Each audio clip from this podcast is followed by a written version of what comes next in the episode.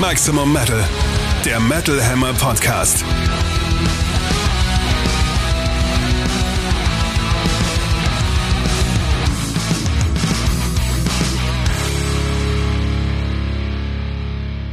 Episode 47 von Freitag, dem 13.01.2023. Für euch am Mikrofon Metal Hammer Chefredakteur Sebastian Kessler. Und Katrin Riedel aus der Metal Hammer Redaktion. Ein gutes neues Jahr für euch alle da draußen. Schön, dass ihr auch angekommen seid.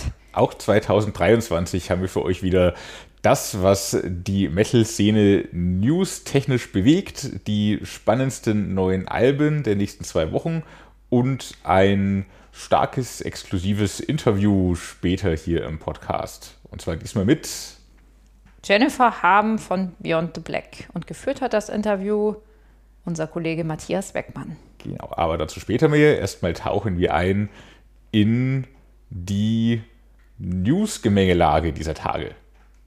Back in Black, das Metal Update.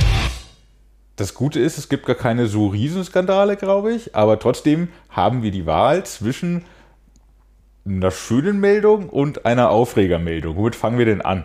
Mit der schönen Meldung, wobei ich nicht weiß, ob die für alle da draußen gleich schön ist. Jetzt weiß ich nicht genau, ob wir die gleiche meinen.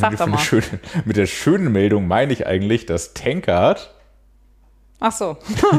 okay, ich war woanders. Aha, das äh, dachte ich mir jetzt in dem, was du gesagt ja, hast. mach weiter.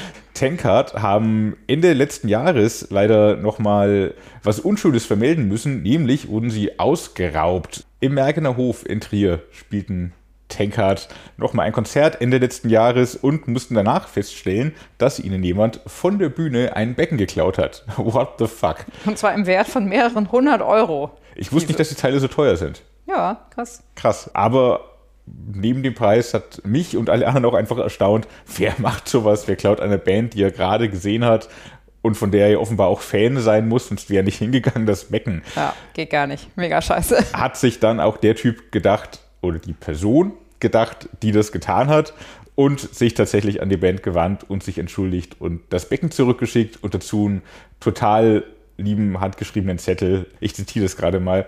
Sorry für mein Verhalten, das ging gar nicht und war falsch, war unglaublich stramm und habe nicht nachgedacht. Entschuldigung. Seid mir nicht böse, ihr seid eine geile Band. Da fehlt dann was, Da, glaube da, ich. da fehlt, Ja, ich so. glaube, da, da fehlt einfach, der Satz ist nicht vollständig, den er geschrieben hat. Der war vielleicht auf dem Schreiben stramm. Nein, er war vielleicht einfach nervös, weil er äh, sein Entschuldigungsschreiben an die Band geschickt hat und seine Lieblingsband und seid echt eine geile Band und dass ihr nicht böse seid mit einem Smiley hinten dran.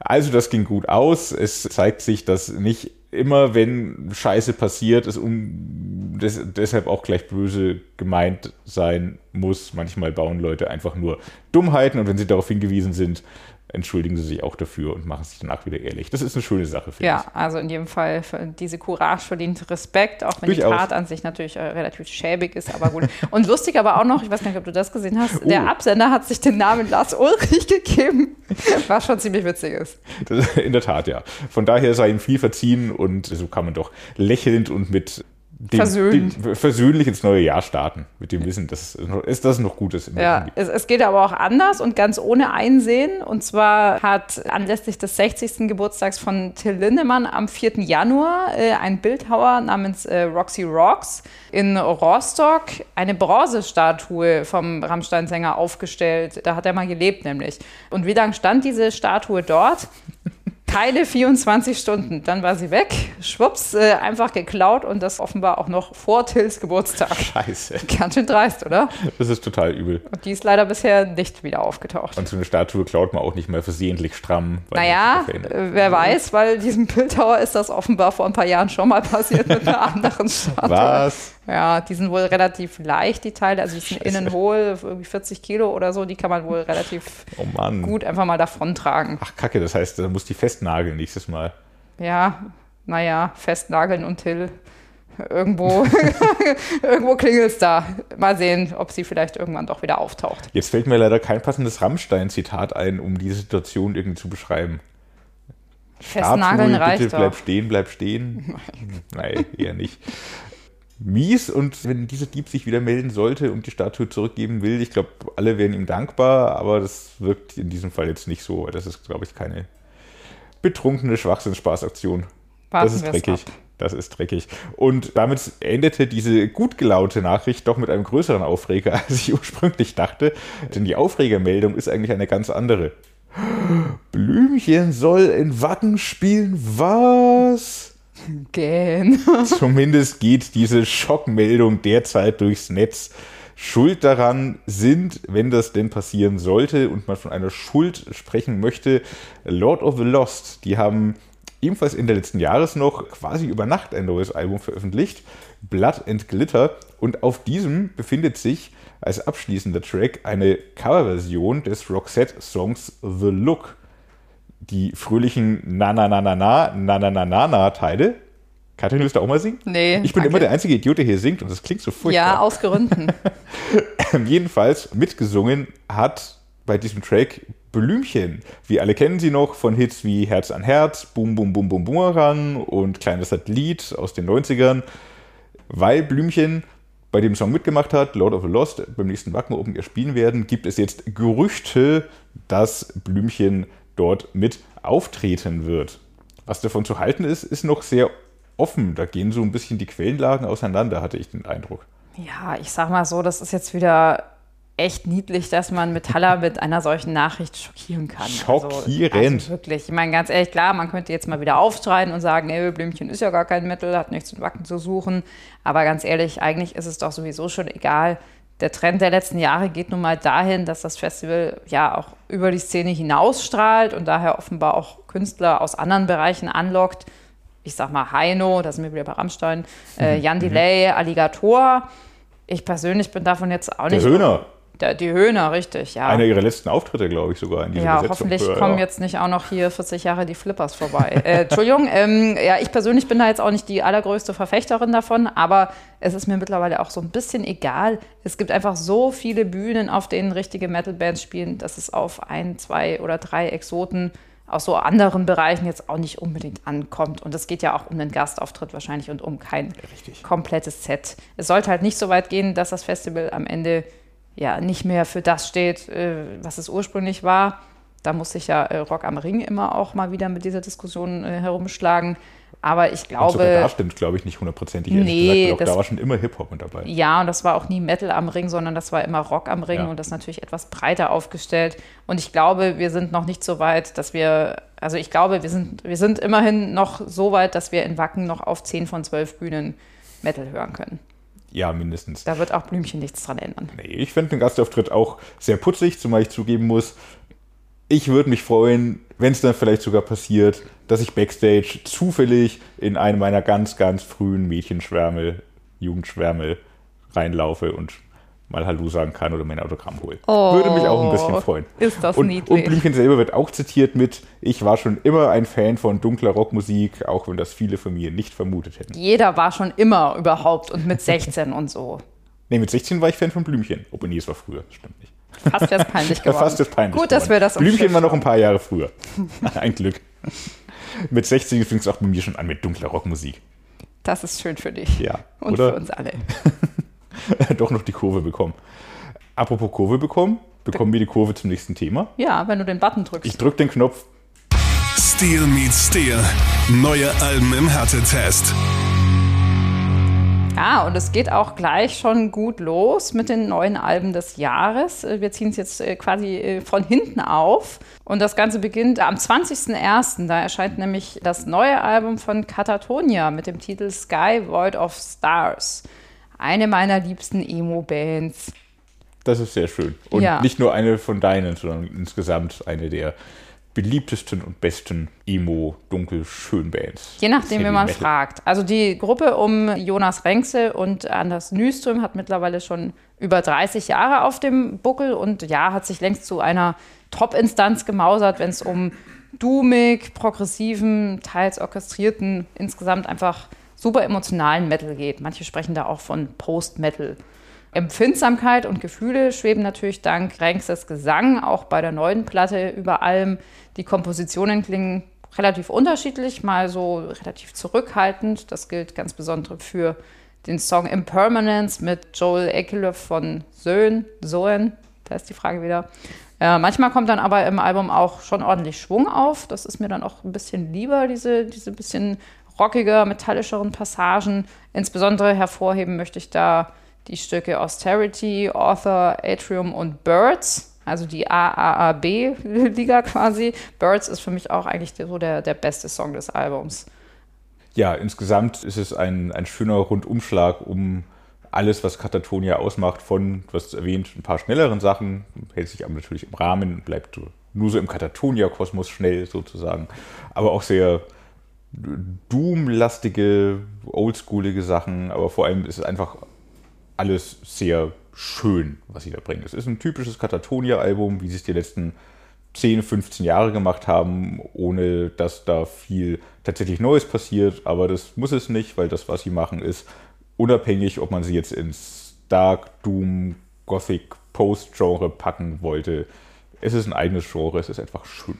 Ja, und insgesamt berührt und bewegt es halt auch einfach wieder sehr. Also irgendwie Katatonia packen mich immer so ja, aus, aus thematischen und irgendwie lyrischen Gründen natürlich auch, äh, immer so auf so einer verletzlichen Ebene. Also mhm. da, da machen sie sich irgendwie breit und resonieren irgendwie so mit der eigenen Sensibilität. Das ist irgendwie schön einfach. Da fühlt man sich verstanden und angesprochen und irgendwie so in, in Watte verpackt und gepflastert und ja, also Daumen hoch. Äh, wenn man natürlich jetzt mal ganz streng noch vorgeht und so ein bisschen auf die Hittigkeit auch äh, schaut, muss man allerdings auch festhalten, dass frühere Höhepunkte wie zum Beispiel July, Soul Song, My Twin, Teargas, Forsaker, mhm. was sie halt live immer noch äh, spielen, mhm. dass das so ein bisschen fehlt. Das stimmt. Es bleibt wenig schnell im Ohr bei diesem Album. Ja, also bei mir echt hauptsächlich dieses Birds.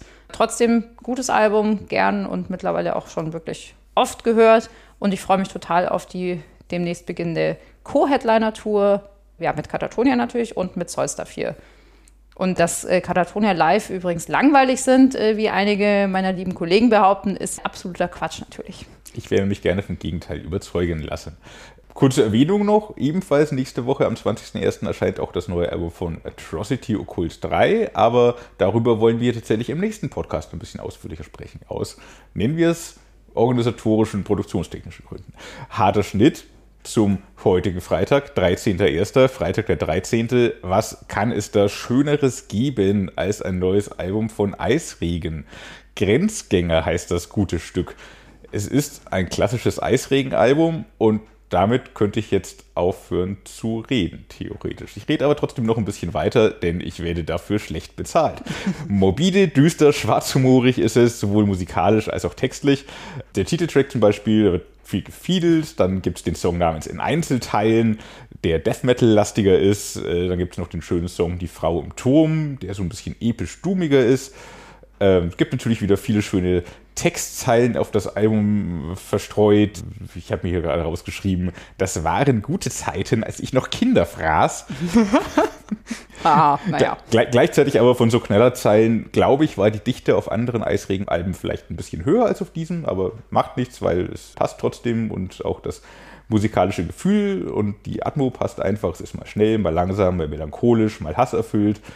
Guter, schöner Eisregenstandard mit zwölf Stücken plus noch fünf weiteren Stücken, die einen eigenen Zyklus bilden und auf der Bonus-CD ausgelagert sind, ist das Album aber echt lang dafür, dass so viel dann musikalisch halt doch nicht passiert, sondern Eisregen so ihre Stiefel fahren, gar nicht so krass experimentieren, wie sie es zum Teil auch schon mal gemacht haben. Und es ist auch schön, weil das, was sie da machen, machen sie sehr gut.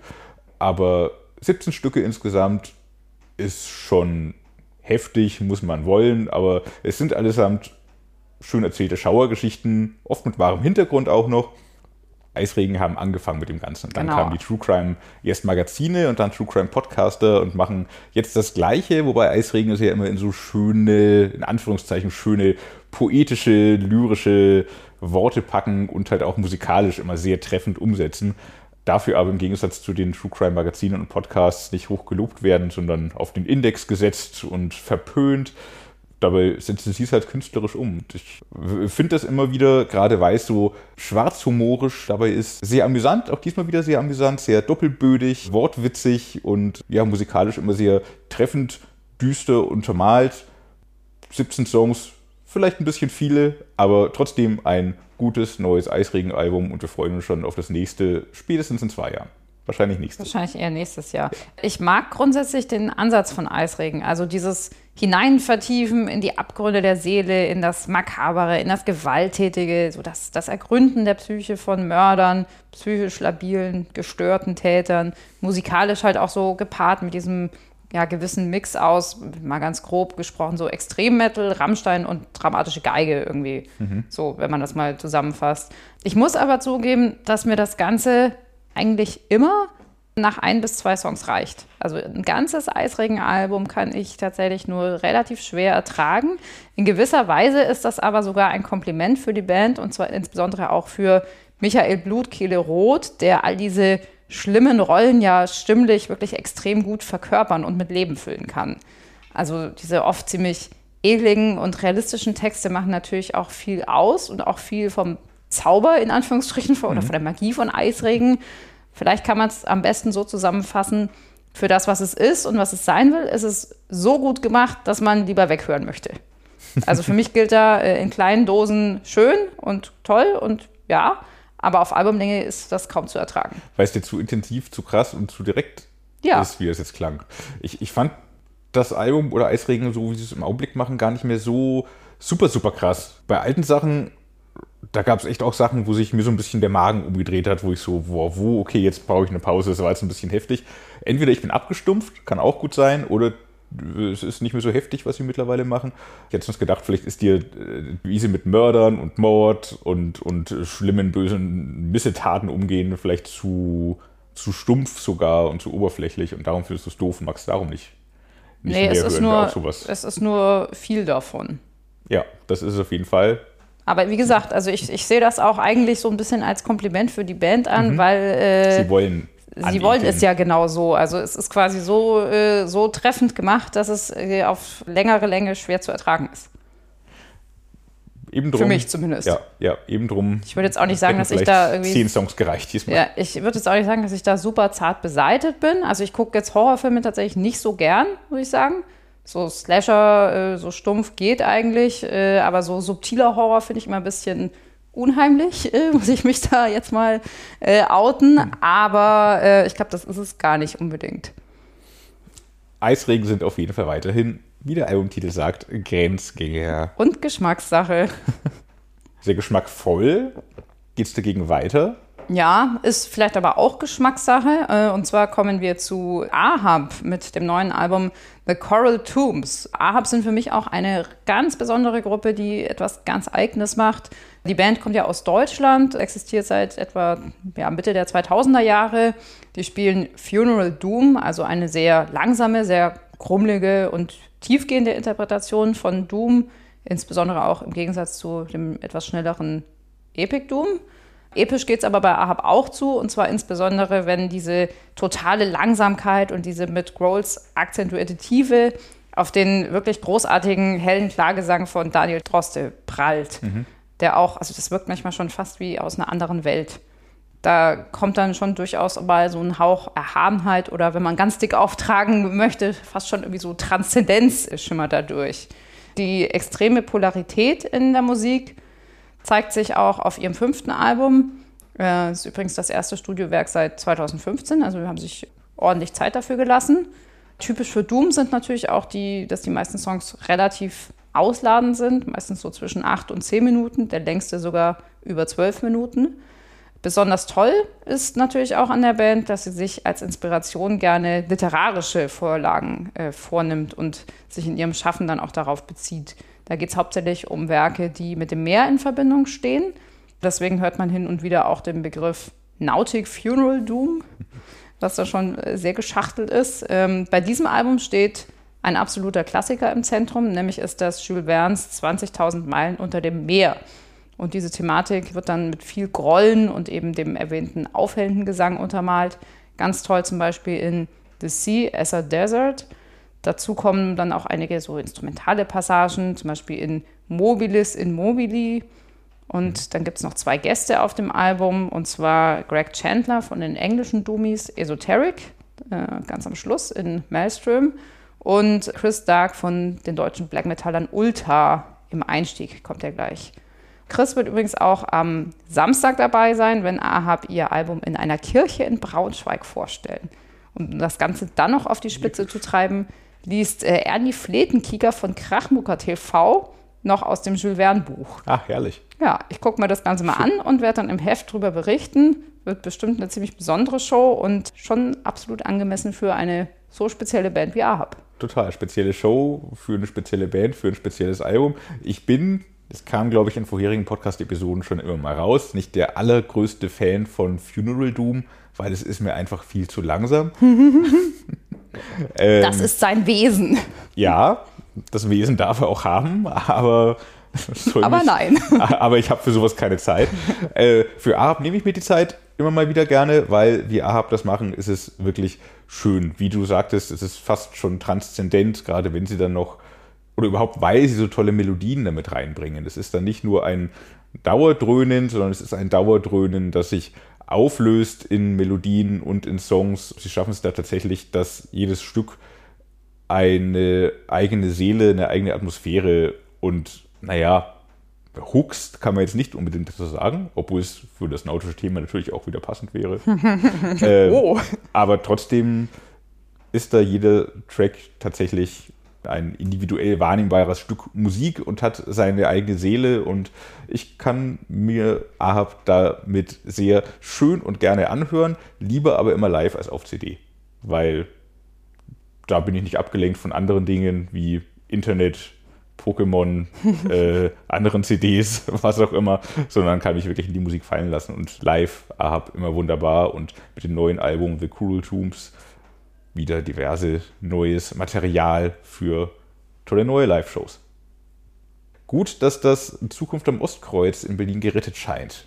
Denn da ist die Band natürlich immer gern gesehener Gast. Ja, gerne das auch noch. wieder. Und vielleicht auch gerne mal am Metal Hammer Paradise übrigens, in der kleinen Hütte. Das würde ja dann perfekt passen, da oben an der See. Äußerst. Das wäre eine Haus- und Hofband quasi schon. Die noch nie da war tatsächlich. Oder? Hatten wir ab schon mal Metal Hammer Ich glaube nicht, ehrlich gesagt. Ich kann mich auch nicht erinnern. Ich werde mich dafür stark Wir machen. sollten versuchen, das möglich zu machen. Definitiv. Willkommen in der Riffalm. Wen wir schon am Metal Hammer Paradise hatten, mit Sicherheit, bestimmt. bestimmt, sind Beyond the Black, die ebenfalls heute ihr neues Album veröffentlichen, namens Beyond the Black. Mit dem vorherigen Album Horizons hat die Band sogar mich verloren, weil sie dem Metal zu dolle abgeschworen haben. Beyond the Black waren und sind nie die trueste Band. Mit Horizons war es aber so, dass es dann auf einmal zu poppig, zu elektronisch war und quasi gar nicht mehr rockte. Das war dann auch okay für das, was die Band machte und sollte sie machen, aber eben nicht mehr Metal, bitte lasst mich damit in Ruhe. Zum Glück haben sie aber die Kurve bekommen und mit Beyond the Black kehren sie jetzt wieder ein gutes Stück, nein, nicht nur ein gutes Stück weit zurück zu dem, was sie vorher gemacht haben, sondern ich würde sogar sagen, dass dieses Mal weg vom Metal gehen ihnen dabei geholfen hat, jetzt die ganze Dramatik und Dynamik, die Metal umfasst, viel besser auszuschöpfen, als sie es vorher getan haben. Die Gitarren rocken authentischer, als sie es früher getan haben. Im Song ist der Anybody Out There beispielsweise.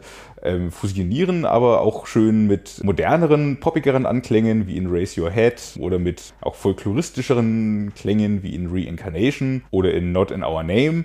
Das läuft alles sehr schön zusammen, klingt alles sehr organisch dabei und nicht mehr so aufgesetzt, wie es frühere Alben tatsächlich immer mal taten. Ich finde tatsächlich, dass das neue Album von Beyond the Black namens Beyond the Black ein sehr schönes, rundes Gothic, Symphonic, Dark Metal Album geworden ist mit wirklich tollen Melodien, gut geschriebenen Songs, tollen Hits, einer sehr guten Sängerin Jennifer Haben, die wirklich eine echt tolle Stimme hat und sich auch nochmal, ich glaube, entwickelt hat, ein ähm, bisschen, bisschen gereift ist, ein bisschen mehr, bisschen mehr Seele nochmal reinlegt.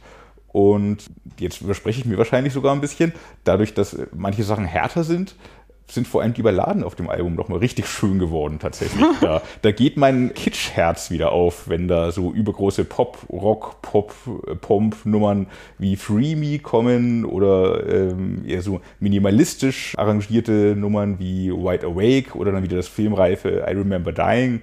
Das sind echt tolle Balladen und auch die harten Songs sind gute Metal-Songs. Sie gewinnen keinen Trueness-Preis, in diesem Leben nicht mehr, aber wer poppigen Dark, Gothic, Symphonic Metal mag, ist mit Beyond the Black auf jeden Fall gut aufgehoben. Das ist lustig, weil die Balladen holen mich gerade nicht so ab, muss Oh. ich sagen. Aber also ich habe ja jetzt auch ein kleines Kitschherz. Ich habe kein besonders großes Balladenherz generell. Also Balladen haben es bei mir immer schwerer als, äh, ich sag mal, Dampfrahmen.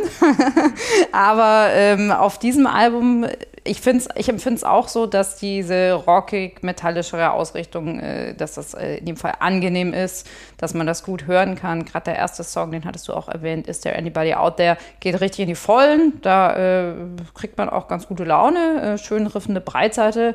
Äh, das kam für mich dann nach diesem doch recht poppigen Vorgänger auch schon ziemlich überraschend, muss ich sagen. Also ich hatte jetzt keine großen Erwartungen. Ja, hat gut reingehauen am Anfang. Das folgende Reinca- Reincarnation beinhaltet dann noch eine ganz spannende Mischung. Da sind Growls drin, aber auch so ja, Country- oder Cowboy-artige Gitarren. Ich weiß nicht, wie hast du das genannt? Folkig, aber ich weiß, was Ja. du meinst, ja. Ja. Äh, das gefällt mir in jedem Fall deutlich besser als die Balladen. Die sind auch gut gesungen, ja, aber es holt mich persönlich einfach nicht so ab. Man findet aber tatsächlich auch diverse packende Stücke auf dem Album. Man muss sich nicht mit den Balladen aufhalten, wenn man das nicht möchte. Mittig zum Beispiel finden sich mit Winter is Coming und Into the Light zwei richtig gute Nummern, die auch so ein bisschen das Zeug zu Hymnen haben. Also da war ich schon auch angenehm und positiv überrascht. Nicht jeder Song ist so gut wie diese beiden, aber insgesamt ist es wirklich ein ordentliches, gelungenes Album. Du hast jetzt die Growls gerade nochmal angesprochen, das wollte ich auch noch. Das ist nämlich der Teil, der mir immer noch nicht gefällt. Die wirken immer noch aufgesetzt. Es sind zum Glück nicht mehr so viele, wie sie früher mal waren. Ich glaube, es ist nur zwei, drei Songs, wo mal jemand in den Refrains kurz mitgrowlt. Das stört auch nicht wunderbar, aber es ist so, es ist so, es passt irgendwie gar nicht zum Rest und Ja, vielleicht ist das dieses, das macht man heutzutage halt so. ja, oder um es noch ein bisschen härter anzustreichen oder so, damit auch die Melodic Death Metal Fans ein bisschen mehr davon haben, wenn sie ihre Freundinnen dahin begleiten. Ich so. weiß aber auch Ich gar es nicht, ob das wirklich, also mich persönlich stört das jetzt nicht, aber ob das grundsätzlich, ob das noch so, ob diese Genres eigentlich noch so abgetrennt werden, so ja, hier im melodischen Ja, Metal darf nicht gegrollt werden oder so. Ich glaube, das ist mittlerweile erst so ein bisschen Latte. Ja, das stimmt. Und solange sie nur so ein bisschen, ich sag mal, im Hintergrund ein bisschen Farbklecks geben, ist es okay, aber sie werden auch nicht nötig. Und mehr sollten es nicht werden, weil dieses äh, Beauty and the Beast, die Nummer ist einfach gegessen seit 20 Jahren gefühlt. Ja. Aber das wissen Beyond the Black auch meistens und fahren mit dem Album echt in eine sehr gute Richtung. Damit Ähm. kommen wir, glaube ich, auch schon zum Interview dieser Podcast-Folge. Genau, und zwar hat sich Kollege Matthias Weckmann mit Beyond the Black Sängerin Jennifer Haben unterhalten. Was sie über das Album gesprochen haben, liest ihr zum großen Teil im aktuellen Metal Hammer Magazin. Extra für den Podcast hat Matthias Jennifer nochmal ein paar persönlichere Fragen gestellt und da hören wir jetzt einfach mal rein. Don't Talk to Strangers. Das Metal Hammer Podcast Interview. Jennifer, du bist in deinem Alter, das darf man noch sagen, 27 Jahre alt. Was war denn das erste Musiker- oder Bandposter, das bei dir im Zimmer hing? Musiker oder Bandposter hatte ich tatsächlich kaum welche. ähm, ich weiß gar nicht warum, Rambo. aber tatsächlich hatte ich nie so dieses Fangehen in mir, außer wenn es äh, zu Serien kommt oder oder Filme. Weil ähm, als dann Twilight rauskam, da hatte ich überall Edward und äh, dann hatte ich irgendwann auch Jacob oben hängen. Also ich hatte verschiedene Phasen von Twilight-Fan-Momenten. Zum Glück habe ich zwei Töchter, ich weiß, wovon du redest. Sehr gut. Äh, Ja. War Musik dein Lieblingsfach in der Schule? Definitiv. Musik und Mathe tatsächlich. Ist ja absolut unsympathisch. Ich weiß, es tut mir leid. Wer, wer, wer, mag denn Mathe? Ja, ich halt irgendwie. Aber ich, ich kenne sehr viele Musiker, bei denen das so ist, ne? Also irgendwie Gut, scheint da zumindest ein bisschen eine, bisschen eine Connection zu sein. Ja, das stimmt. Äh, in der vierten Schulklasse hast du zusammen mit deinem Bruder die, ich zitiere, jüngste Band des Saarlands namens Speed gegründet. Wie Ja. klang das denn bitte? Äh, sehr unterschiedlich. Also wir hatten tatsächlich sehr, sehr viele unterschiedliche Genres im Set. Ähm, also das ging über, also von, von Whitney Houston, I Will Always Love You, über ähm, Amy Winehouse, äh, ich weiß gar nicht mehr, was für ein Song, ähm, und ACDC, ähm, Mhm. TNT und Highway to Hell, ähm, aber halt auch verschiedene Sprachen. Also wir hatten Englisch, Französisch, Deutsch, das war's, glaube ich. Aber ähm, Reicht ja, also Klasse. ja, Ja, also wir hatten tatsächlich sehr, sehr, sehr viel immer ausprobiert. Also ich meine, das hat sich ja durchgezogen bei Beyond the Black, vielleicht nicht mehr ganz so extrem, mhm. aber wir haben ja auch immer so unterschiedliche Songs und äh, ich mochte das einfach schon immer. Kommst du aus einem musikalischen Elternhaus? Ja. Also meine Mom hat schon immer Musik gemacht und Musik geliebt. Ähm, zwar sind beide keine professionellen Musiker in dem Sinne oder dass es jetzt irgendwie Hauptjob wäre oder so. Ähm, aber sie haben schon, also sie haben Musik immer im Haus gehabt und äh, deswegen auch, ich glaube, als meine Mama mit mir schwanger war, da lief auch immer Musik, also musste ich ja irgendwie eine Verbindung zur Musik haben. Mhm. äh, als Teenagerin warst du Teil der Casting Girl Group Saphir. War das eine gute Zeit oder war da auch äh, Zickenterror angesagt? Uff, es war schon durchaus äh, auch Zickenterror. Ähm, ich, ich kann da jetzt mit Abstand zu äh, draufschauen, aber ähm, ich muss schon sagen, es war eine gute und wichtige Erfahrung. Auch diese ganzen Interviewsituationen und so, das hat mir alles irgendwie geholfen auf meinem weiteren Weg. Ähm, aber im Endeffekt war es schon eine anstrengende Zeit, das muss man schon. schon Deswegen so hast du auch eine männliche Musiker in deiner Band. Ja, wahrscheinlich. Nein, aber ich hatte auch tatsächlich früher äh, Schwierigkeiten mit äh, weiblichen Freundschaften so. Mhm. Also ich hatte früher auch beste Freundinnen und so, aber im Prinzip hatte ich mich immer mehr mit mit mit männlichen Freunden wohlgefühlt. So, das mhm. habe ich dann irgendwann erst gemerkt, aber äh, mittlerweile ist das aber auch anders. Also da habe ich wahrscheinlich meinen Frieden mitgefunden, weil ich habe immer so das Gefühl, okay, das ist, wird dann irgendwann kompliziert und wenn man sich dann trifft und irgendwie ach, war mir das alles zu, zu anstrengend. Aber jetzt mittlerweile findet man auch Leute, bei denen es genauso ist. Okay. Äh, nach deinem Abitur hast du Musikmanagement studiert. Warum war dir das wichtig? Ähm, ich habe mit Musikmanagement angefangen und dann eben beendet hier in Leipzig mit Musikwissenschaft. Okay. Ähm, aber ich wollte tatsächlich, also der Grund, warum ich angefangen habe, Musikmanagement zu studieren, war, ich muss zurückdenken, im Prinzip war ich fertig mit dem Abi und habe gedacht, ja, jetzt chill ich erstmal. Jetzt bleibe ich erstmal zu Hause und mache meine Musik. Nach zwei Monaten habe ich gedacht, boah, es ist langweilig. und dann habe ich gedacht, okay, was, was könnte mich denn interessieren? Aber ich habe mich dann auch wirklich nur im Saarland beworben, dort wo ich ja herkomme, ja. Ähm, weil ich halt nicht umziehen wollte deswegen. Es war wirklich nur so ein Zusatz und ähm, wollte halt was machen, was mich interessiert. Und Musikmanagement ist natürlich auch viel so mit Vertragskram und so weiter. Und das hat mir natürlich total viel gebracht. Und das war eigentlich der Hauptgrund, warum ich das angefangen habe. Aber selber dich managen tust du nicht. Nee, nee, nee, nee. Dafür bin ich auch viel zu chaotisch. Aber ich weiß zumindest ein paar Sachen, äh, die, die sehr wichtig sind oder auch Formulierungen in Verträgen oder halt eben solche Sachen, äh, die haben mir schon echt was gebracht. Mhm. Hat dich der direkte Erfolg von Beyond the Black nach der Veröffentlichung des Debüts 2015 überrascht? Boah, also es war schon ganz schön krass, was wir überhaupt alles machen konnten. Also wir hatten ja unseren ersten Auftritt 2014 auf dem Wacken das war ja bevor das erste Album rauskam. Und mhm. das war ja schon so crazy, ähm, weil ich hatte zwar schon immer, also durch Saphir auch, äh, habe ich ja meinen damaligen Labelchef kennengelernt, der war damals Manager von der Band. Ähm, und ich habe mir halt so mein, mein Team aufgebaut in den ganzen Jahren davor. Mhm. So. Und ähm, deswegen, wenn du halt schon so ein einflussreiches äh, Team hast, das an dich glaubt, dann ist es natürlich bisschen einfacher, da reinzukommen, als wenn du halt komplett neu bist, du lernst komplett neue Leute kennen und dann sollen die quasi dich weiterbringen.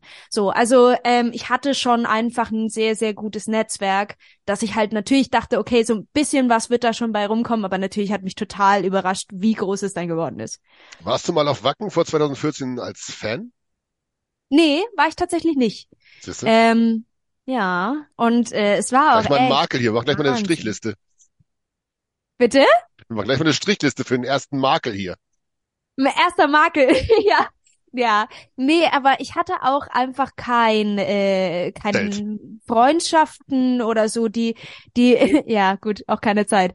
Aber auch nicht so, also ich bin generell sehr selten auf Konzerte gegangen, ehrlicherweise. Also ich war vorher, vor Wacken, war ich zweimal auf einem Festival. Und that's it äh, privat. Also ähm, das, das auch auf Konzerte eben gesagt, wie gesagt, das war einfach nicht so in meinem Freund Freundeskreis oder so. Das, das hat man einfach nicht so gemacht. Ich weiß gar nicht warum, aber Kann man halt dich fürs Zelten so viel- begeistern? Ich find's geil. Ich find's saugeil. Okay. Natürlich ist es nicht so komfortabel ähm, wie wie sonst so Backstage. Also Backstage kann schon auch echt beschissen sein, ehrlicherweise. Tut Was ist, denn ein leid, aber Backstage, was ist denn ein Backstage beschissen? Erzähl mal. Also es kann durchaus, also wenn wenn Duschen und Klos irgendwie schwierig sind, dann habe ich schon echt ein Problem. Also gerade ist so als Zelten Frau. ja viel besser. Naja, klar, aber da da stellst du dich jetzt schon drauf ein. Ja, Und du musst auch nicht auf die Bühne gehen. ja, das So, stimmt. also wenn du auf die Bühne musst, dann musst du halt auch irgendwie entsprechend ausschauen.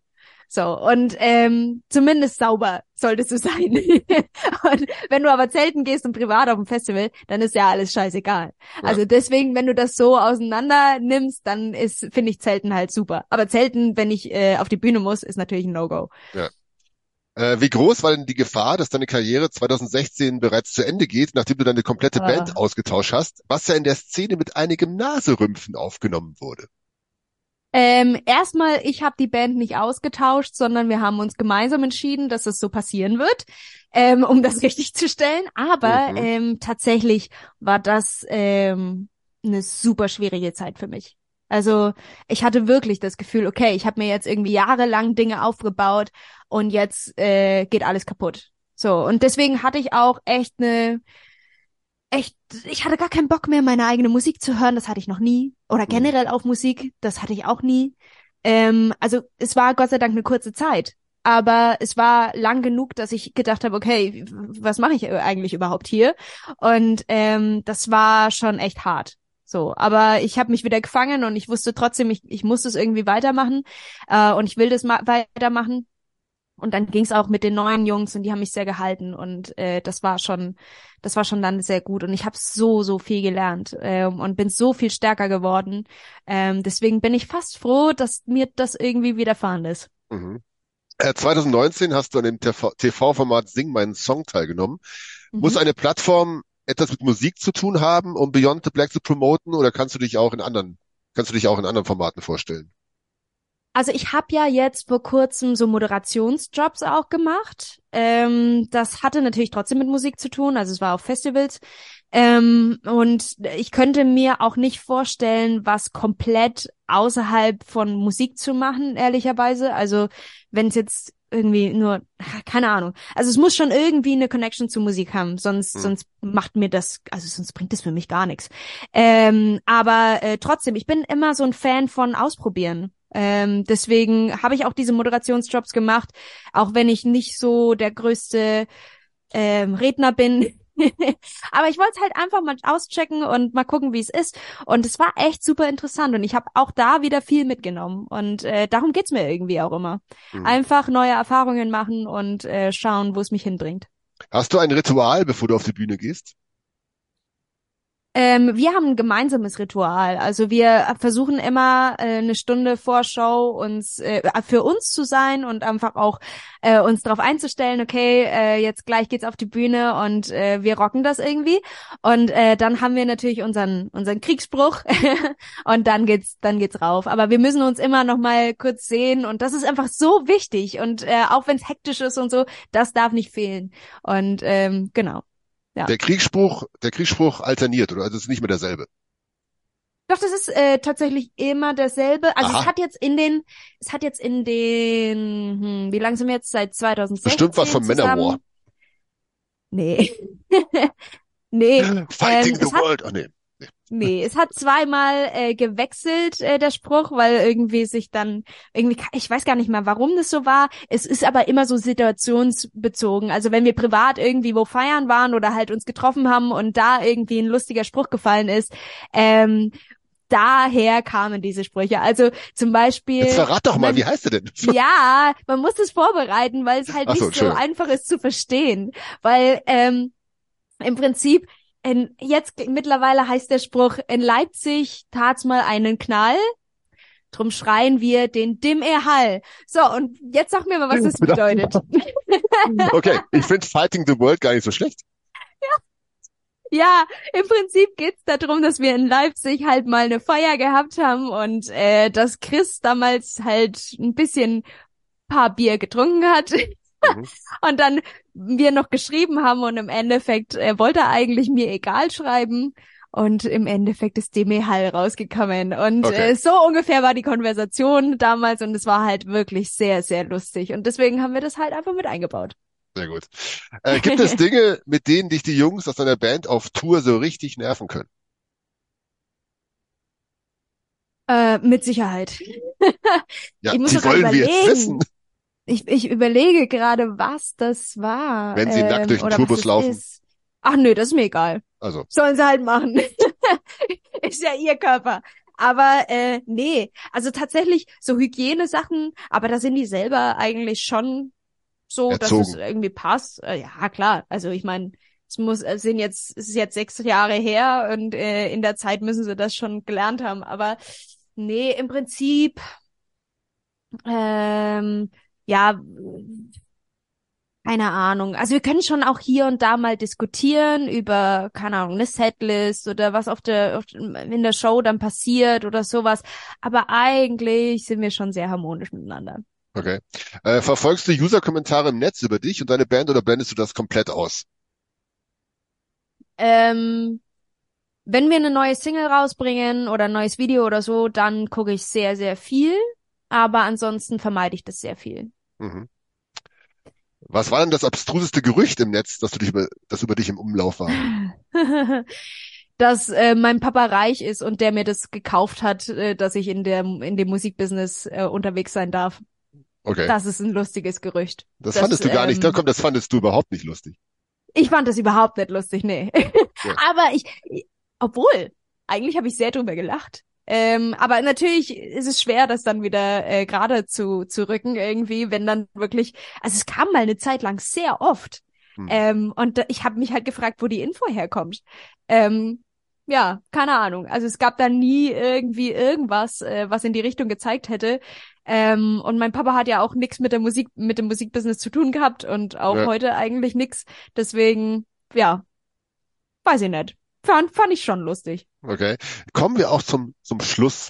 Vervollständige bitte die folgenden drei Sätze. Mhm. Also das einzeln bitte. Wenn ich nicht Sängerin geworden wäre, wäre ich heute beruflich? Das kann ich mir eigentlich gar nicht vorstellen. Aber ich glaube, was mir halt schon Spaß macht, ist ähm, Dinge zu bauen oder halt sich zu überlegen. Ähm, also ich könnte mir vorstellen, dass ich sowas Ingenieurmäßiges vielleicht gegebenenfalls gemacht hätte. Was man Aber, mit Mathe so ähm, macht. Ja, genau. ja, wahrscheinlich. Okay. Der bestaussehende Rockmusiker war beziehungsweise ist. Boah. Interessiert mich nicht. Ach, come on. Äh, keine Ahnung. Äh, äh, weiß ich nicht. Ey, einen Namen brauche ich jetzt, sonst mache ich das Ding nicht zu hier. Äh, der bestaussehende Rockmusiker. Muss es ein Rockmusiker Nee, sein? nimm auch, nimm auch Pop. Egal. Komm. Wird's immer nicht so. Ich habe echt keinen im Kopf gerade. Äh, lass mich überlegen, lass mich überlegen. Der Typ von Twilight hat nicht gesungen, das weißt du hoffentlich. Ja, genau. Das ist schwierig. Ich, ich könnte dir auch nur eine Schauspielerin sagen, aber ähm, nee, keine Ahnung. Halt wenigstens Elton John oder so. Nein! Hä? Warum Elton cool, John? weil das eine coole Socke ist. Ja, aber hey, das also das ist jetzt nicht so mein Typ, ehrlicherweise. Okay, dann lass mal das mal Ähm. vorbei. Dann nimm eine Schauspieler oder Schauspielerin. Ähm, Mila Kunis finde ich tatsächlich toll. Ist das jetzt ein Mann geworden oder was? Nee, Achso, sie Mann dazu? Dann nehmen wir die von Twilight dazu. Mann, ähm, würde ich sagen, äh, hm, Channing Tatum fand ich schon immer ganz gut. Sehr gut. Meine Frau auch. Ja. Dann nehmen wir den. So, letzte Frage. Die Eigenschaft, die ich an mir überhaupt nicht leiden kann, ist, Äh, meine Ungeduld, tatsächlich. Ähm, ich bin manchmal, also ich kann sehr, sehr geduldig sein, wenn ich an irgendwas arbeite. Da habe ich so, so einen Hyperfokus sozusagen. Ähm, aber ich kann schon auch echt ganz schön neugierig sein. okay, Und dann bin ich sehr ungeduldig. Äh, das mag ich nicht. Ansonsten, ja, und auch äh, eigentlich viel schlimmer äh, für mich ist äh, mein Problem mit Aufmerksamkeit. Also ich bin sehr, sehr schnell äh, ablenkbar sozusagen. Also da auch bei Interviews oder so, wenn jetzt hinten dran irgendwie Musik laufen würde, dann hätte ich echt ein Problem. So und Okay. das stört mich tatsächlich sehr. Alles klar. Jennifer, dann sage ich vielen lieben Dank für die Zeit. Dankeschön. War ein Das reines war sehr Vergnügen. lustig. Ich ja. empfehle unseren Hörern ganz dringend in euer neues Album reinzuhören. Es lohnt sich. Beyond the Black heißt das Album, das kann man sich gut merken. Yes. Und äh, schaut sie euch auch live an. Es rockt. Yes. Vielen Dank. Alles und klar. Äh, ich hoffe, wir sehen uns bald mal auf einem Konzert. Machen und wir. äh, ja, vielen Dank. Alles klar. Jennifer, bis dann. Ciao. Bis dann. Ciao. Ja, ich würde sagen, da haben sich zwei gut verstanden, hatten viel Spaß miteinander und äh, hat Spaß gemacht zuzuhören und ein bisschen mehr über den Menschen Jennifer Harp zu erfahren. Ja, sehr interessant. Danke an Becky für das schöne Interview. In Und- der nächsten Ausgabe können wir auch schon verraten, was wir da haben. Und zwar haben wir da einen weiteren Interviewgast geladen und das ist Alexander Krull von Atrocity, der uns über das neue Atrocity-Album Okkult 3 noch ein paar weitere Details verrät. Auch hier findet ihr die Story bereits in der aktuellen Metal Hammer Print-Ausgabe.